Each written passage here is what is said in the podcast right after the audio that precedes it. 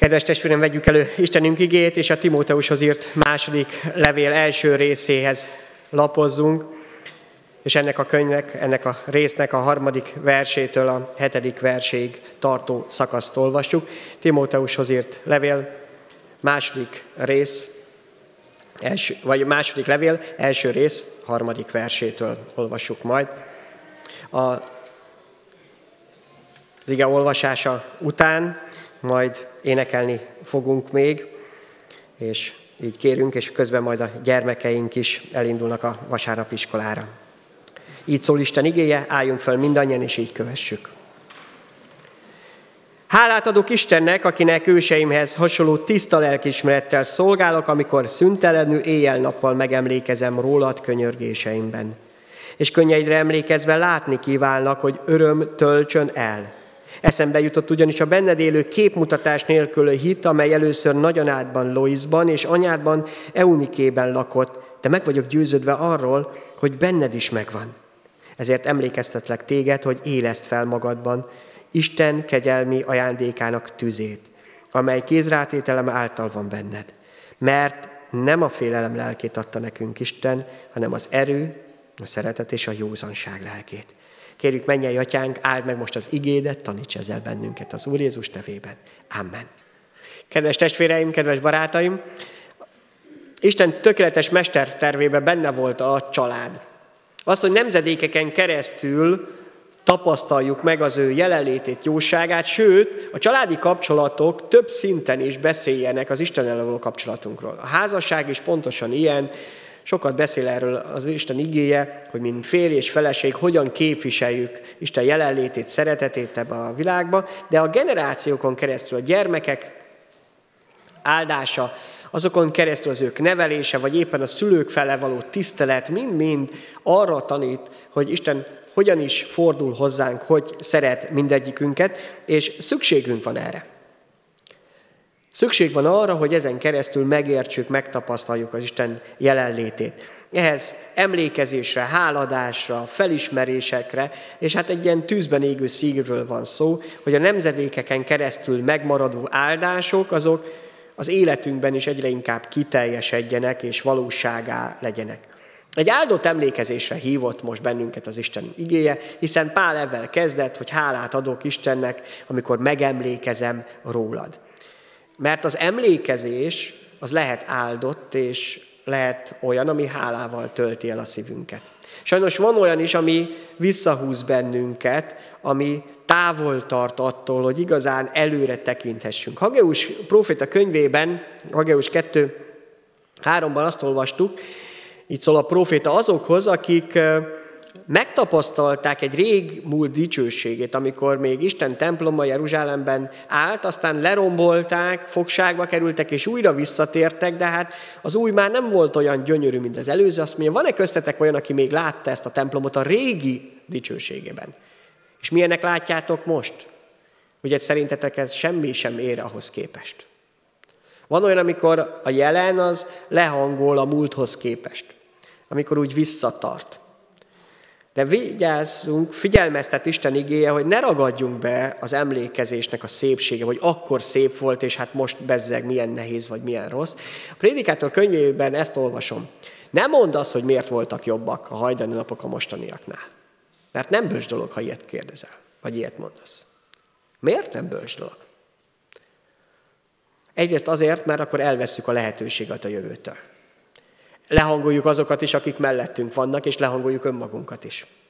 És a hitünket félretesszük. Vagyis nem bízunk abban a reménységben, amit az Isten adott, hogy meg tud újítani bennünket. Nem olvastuk tovább Hageus profétának üzenetét, ő pont ezt mondja, hogy lehet, hogy most ez az új kezdet sokkal kevésbé dicsőséges, mint a régi, de Istennek van hatalma arra, hogy beteljesítse az ő ígéretet, és meg is fogja tenni. Fontos az emlékezés, de nem azért, hogy a múltba ragadjunk. Mondta, hogy nem bölcs dolog, ha ezt megteszem. A múlt azért adatot, hogy tanuljunk belőle, és előre tekintsünk. Pontos az, hogy háladásra. Van olyan igen, és Isten igéje arra hív, hogy úgy emlékezzünk, hogy bátorságot, erőt merítsünk a múltból, a jövőre nézve.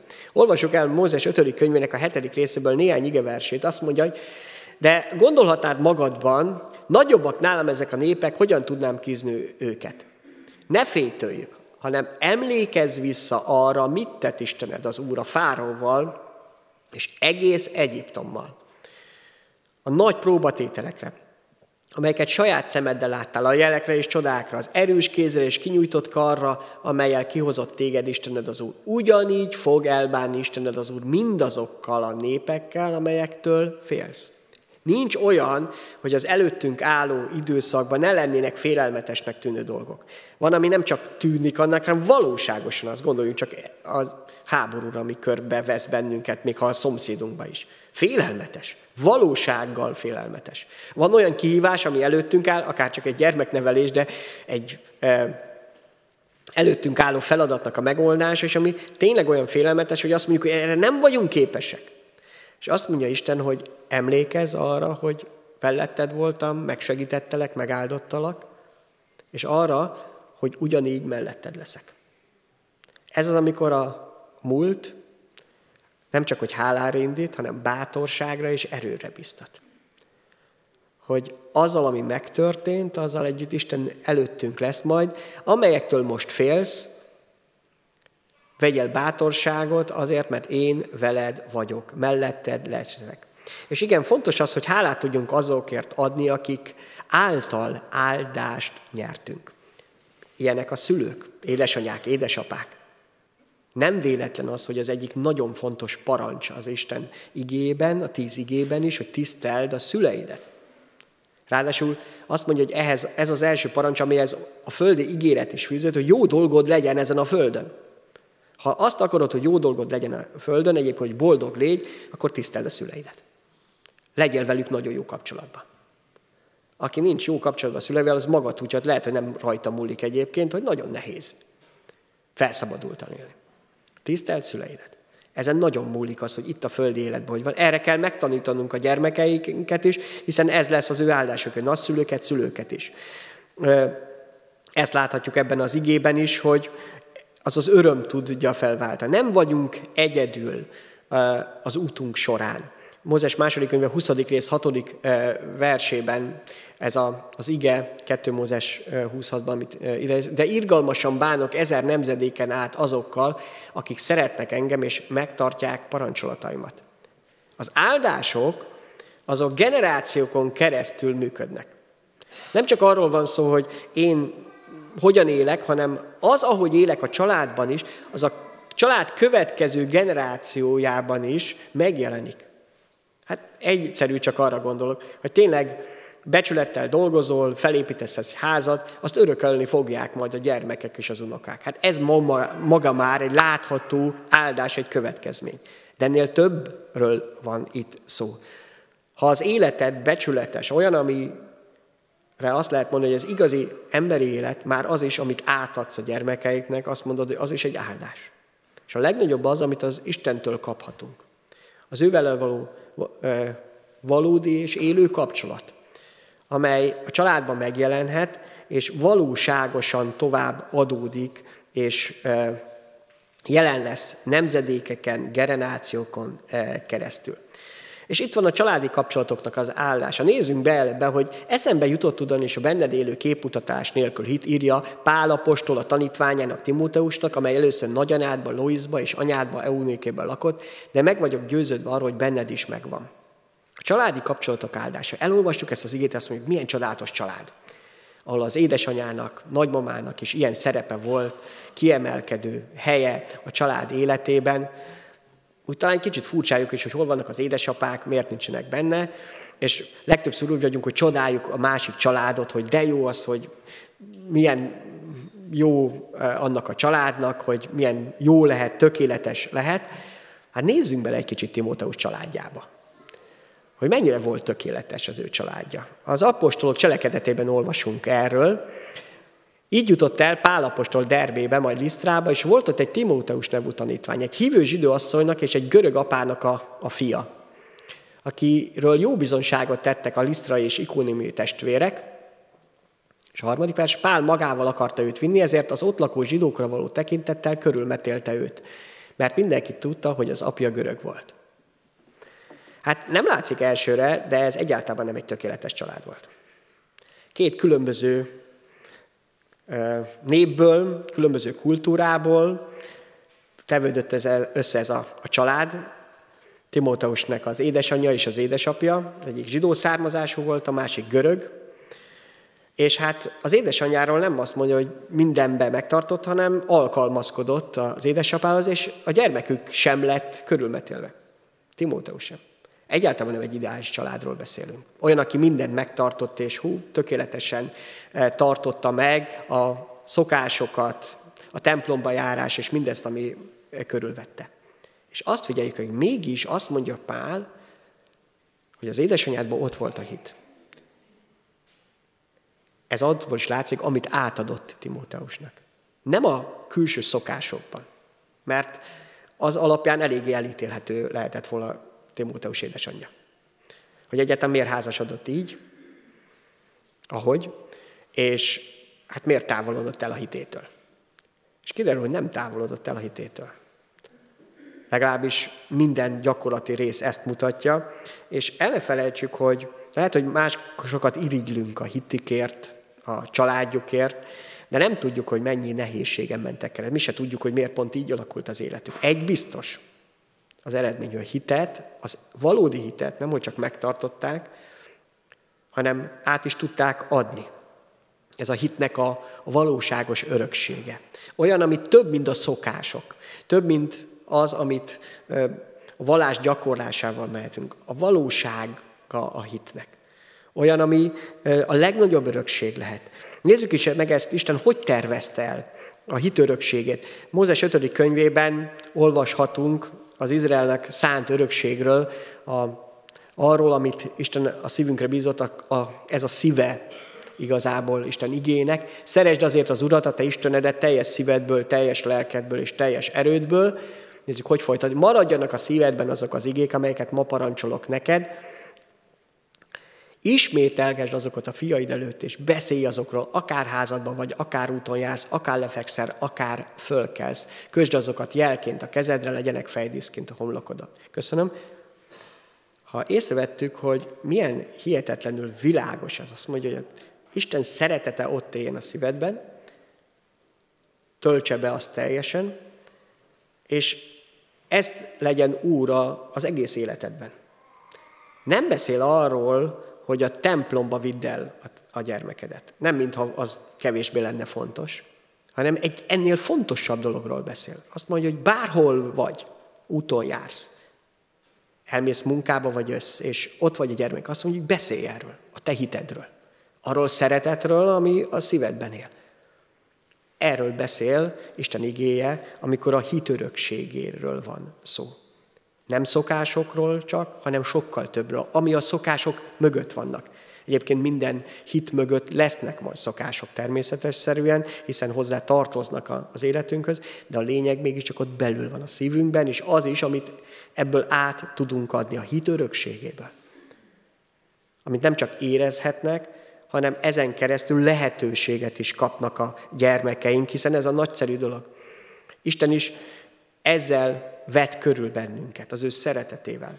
A szeretet nem helyettünk dönt, hanem nekünk ad lehetőséget arra, hogy jól döntsünk. Sőt, még a legnehezebb a szeretetben, hogy megadja a döntés szabadságát.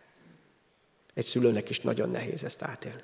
Legszívesebben mindent megoldanánk a gyermekünk helyett, mindent. És a legjobban, mert hát bölcsebbek vagyunk. Nem lehet.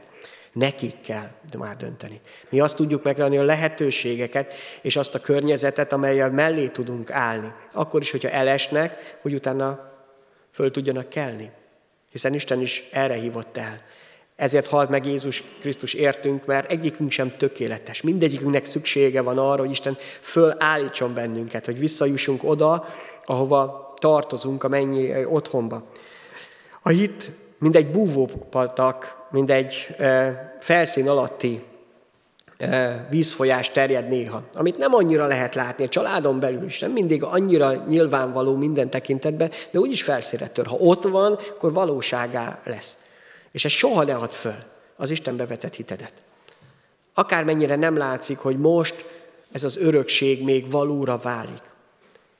Rengeteg és nagyon sok bizonyság van arról, amikor édesanyák, édesapák imádkoztak gyermekeikért, és nem látták meg, hogy változás lesz az életükben, hogy odafordultak volna az Istenhez. És meghaltak, és utána Isten elkezdett dolgozni.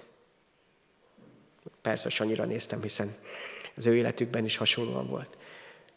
És ezek csodálatos dolgok. Ezért nem szabad föladni sosem a hitnek ezt az örökségét, hogy másokért való imádkozást. A lélek a Szent Lélek, a Szent Szellem, amelyet Isten adott számunkra, de csodálatos módon szeretne ebben elkísérni, vezetni. Úgy beszél róla a Biblia, hogy kaptunk egy segítőt, egy vigasztalót, egy, egy pártfogót, aki mellénk áll a nehézségeinkben. Például érezzük azt, hogy nem olyan csodálatosan tudunk mi imádkozni nem mindig tudjuk jól kimondani a szavakat, de még a gondolatainkkal is probléma van. Az Isten ígére arról beszél, hogy, hogy segít még az imádságainkban is. Hogyha nem tudjuk úgy kérni, ahogy kellene, de, de ott van a szívünkben, az a Szentlélek fogja mindezt tolmácsolni az Isten előtt. Nem kell félni attól, hogy ebben ügyetlenek lennénk. De szükségünk van arra, erre a lélek. A hatodik, hetedik versben, amit felolvastunk, ezt olvastuk. Ezért emlékeztetlek téged, hogy éleszt fel magadban Isten kegyelmi ajándékának tüzét, amely kézrátételem által van benned, mert nem a félelemnek lelkét adta nekünk az Isten, hanem az erő, a szeretet és a józanság lelkét. A lélek, amely abban segít, hogy Isten szeretetének a tüzében égy. Ne kevesebben, hanem Isten szeretetének a tüzében. Mi azt mondjuk, hogy hát figyelni kell, hogy ne két végén égessük a, a gyertyát. Van, főleg a munkával kapcsolatban e, ilyen e, figyelmeztetés Isten igényének is, hogy megvan az ideje a munkának, és megvan az ideje a pihenésnek. Szükségünk van mind a kettőre, és Isten adta ezeket számunkra. De a szeretet az nem olyan, hogy fél lehet tenni, az, annak nincs szünnapja. A szeretet tüzében élni az egy folyamatos tűz, az Isten tüze, ami, ami nem alszik el, nem szabad, hogy eleludjon az életünkben. Ez egy örökké égő tűz. Mózes egy különleges helyzetben találkozott ezzel a, a tűzzel, a gyermekeink is azt hiszem nagyon ismerik ezt, szeretik, és meg mindannyian ezt a történet, amikor megjelent Mózesnek az úr a tűz lángjában, az úr angyala, egy csipkebokor közepéből. Látta ugyanis, hogy a csipkebokor tűzben ég, de mégsem ég el a csipkebokor. És akkor Mózes ezt mondta meg, oda megyek, megnézem ezt a nagy csodát, miért nem ég el a csipkebokor. Amikor az úr látta, hogy oda megy, megnézi, megszólította őt Isten a csipkebokor közepéből, és ezt mondta, Mózes, Mózes, ő pedig itt felelt, itt vagyok. Ennek a csodája, hogy, hogy Isten jelen van az életünkben. Egy ilyen örökké égő dolog, ami nem fölemészt, nem égett el ez a, a csipkebokor, hanem csak égett az Isten tüze ebbe. És amely megszólal, amikor azt mondja, hogy itt van az Isten.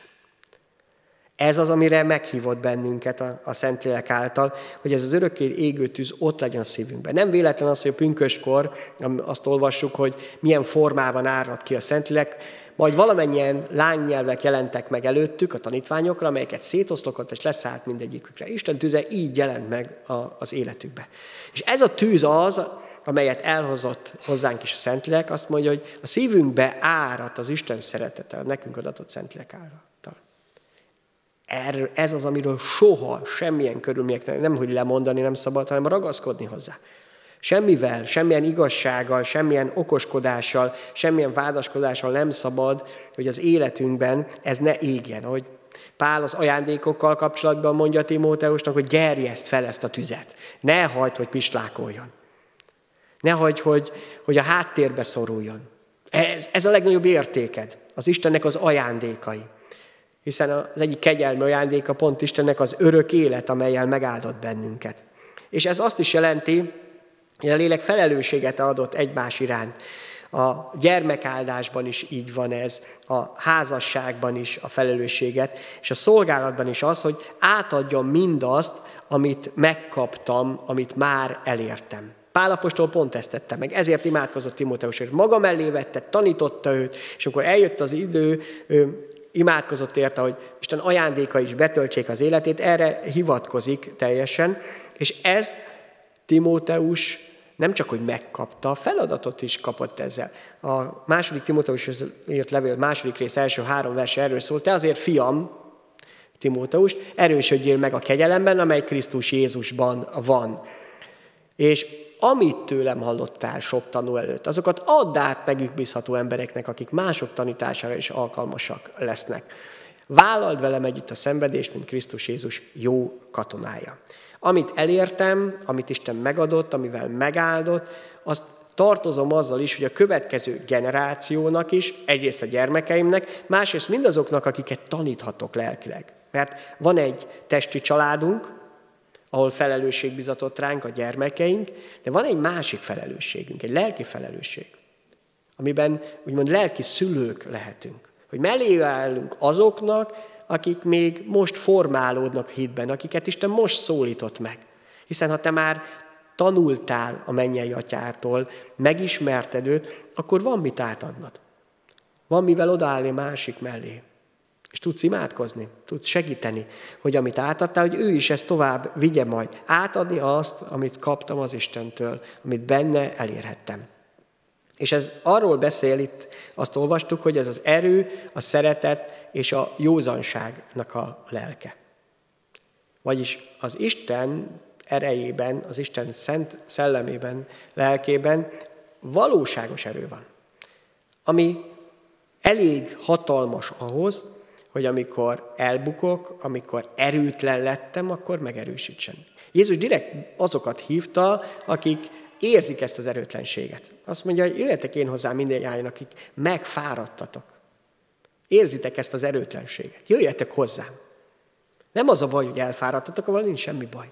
Csak el ne felejtsétek azt, hogy nálam megoldás van. Jöjjetek hozzá, és tanuljátok meg tőlem. Nem is azt mondja, hogy csak egyszerűen adok nektek valamit, adok erőt, hanem tanuljátok meg, hogy alázatos vagyok, szelíd szívű.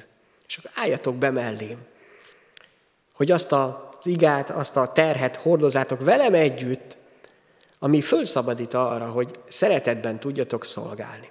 Ez az erő, a szeretet és a józanság lelke. Miért? Azt mondja, hogy ez az, ami a félelem helyett adatott az életünkbe.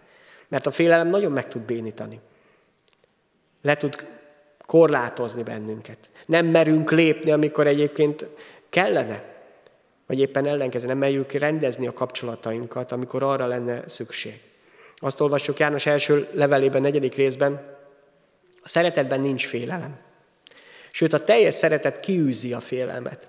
Mert a félelem gyötrelemmel jár, aki pedig fél, nem lett tökéletessé a szeretetben. Mi azért szeretünk, mert ő előbb szeretett minket. Hogy is működik ez? Félelem mindig jön. Kísértésként, próbaként, nehézségként. Egyszerűen az előttünk álló események hozzák magával, sodorják magunkkal. Nagyon sok minden így van. Egyébként a félelem azért van beindít, beépítve az életünkbe, hogy érezhessük a félelmet, hogy tudjunk óvatosak is lenni. A probléma az, amikor lebénítja ezt az életünket. A szeretet az, amely egy egészen más érzést hoz be. Ugye a félelem az, az valami fájdalmat, gyötrelmet. Olyat, ami, ami visszatart. A szeretet is tud fájni egyébként, amikor szeretünk, csak már egészen másképp. Az valahova előre lendít, előre visz bennünket. És ez nem úgy kezdődik, hogy én Paróci Zsolt tudjak eléggé szeretni, hanem az, hogy oda megyek a forráshoz. Mi azért szeretünk, mert ő előbb szeretett minket. Bátran néz szembe, ha vannak félelmeid. És merd odavinni az Istenhez. És mondd azt, hogy Uram, én tele vagyok félelmekkel. Nem tudom azt mutatni, hogy hú, én de bátor lennék, hanem igenis, ettől és ettől is. Nagyon félek. És gyötörnek ezek a, a gondolatok. Ez a valóság. Ezt nem szégyelni kell abban az értelemben, hogy, hogy eltakargatni, hanem odavinni az Istenhez. Hogy körbe öleljen. Mint tényleg egy, gyermeket a szülő, amikor elesett és e, sírásra fakad, és szüksége van arra. Még nem gyógyította meg a szülő, amikor átöleli, nem, nem orvosként vettek, hogy persze azt is megcsinálja, hanem először csak átöleli, hogy megnyugtassa. Isten pont ugyanígy szeretne a szeretetével felénk fordulni. Amikor átérzem azt, hogy mennyire szeretett engem Jézus Krisztus, és mennyire szeret most is. Hogy ő már előbb szeretett. És igenis, ezekre a problémákra, amik félelmek töltik el a szívemet, és gyötrelmekkel járnak az életembe, azokra Istennek van szava, van üzenete, és van elég szeretete. És ebbe szeretne meghívni. Pál ezt látta meg Timóteusban, ezt a hitet. Ezt szeretett volna segíteni és támogatni, méghozzá azért, hogy tovább épüljön. Mert a hit egy lehetőséget ad, főleg azok, amit örököltünk. Nagyszülőktől, szülőktől nagyon sokszor hallottam ilyen bizonyságot, hogy nagymamától hallottam először az Istenről, ő tanított meg imádkozni, és ezek tényleg a hitnek a csatornái. Ezek valóságos dolgok, de ennek föl kell épülnie az életünkbe. Ez az, amit most Isten szent lelke fog és tud segíteni. Ezért bátran jöjjünk hozzá, hogy ezen nemzetéken keresztül megmaradjanak az Istennek az áldásai. Hogy te ne megszakítsd ezeket az áldásokat, pont ellenkezőleg, ha nem volt annyira jelen a családod életében, akkor bekerüljön teljes erővel, hogy Istennek a jelenléte az valóságos lehessen. Adja meg az Úr, hogy így tudjunk áldottan emlékezni. Hálaadással a szüleinkre, nagyszüleinkre. És ezzel a hálával előre tekintve, hogy Uram, van még feladatom.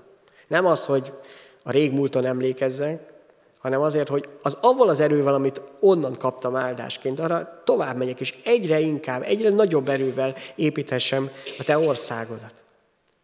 Hogy naponta ott legyen az életemben az a lélek, amely az erő, a szeretet és a józanság lelke.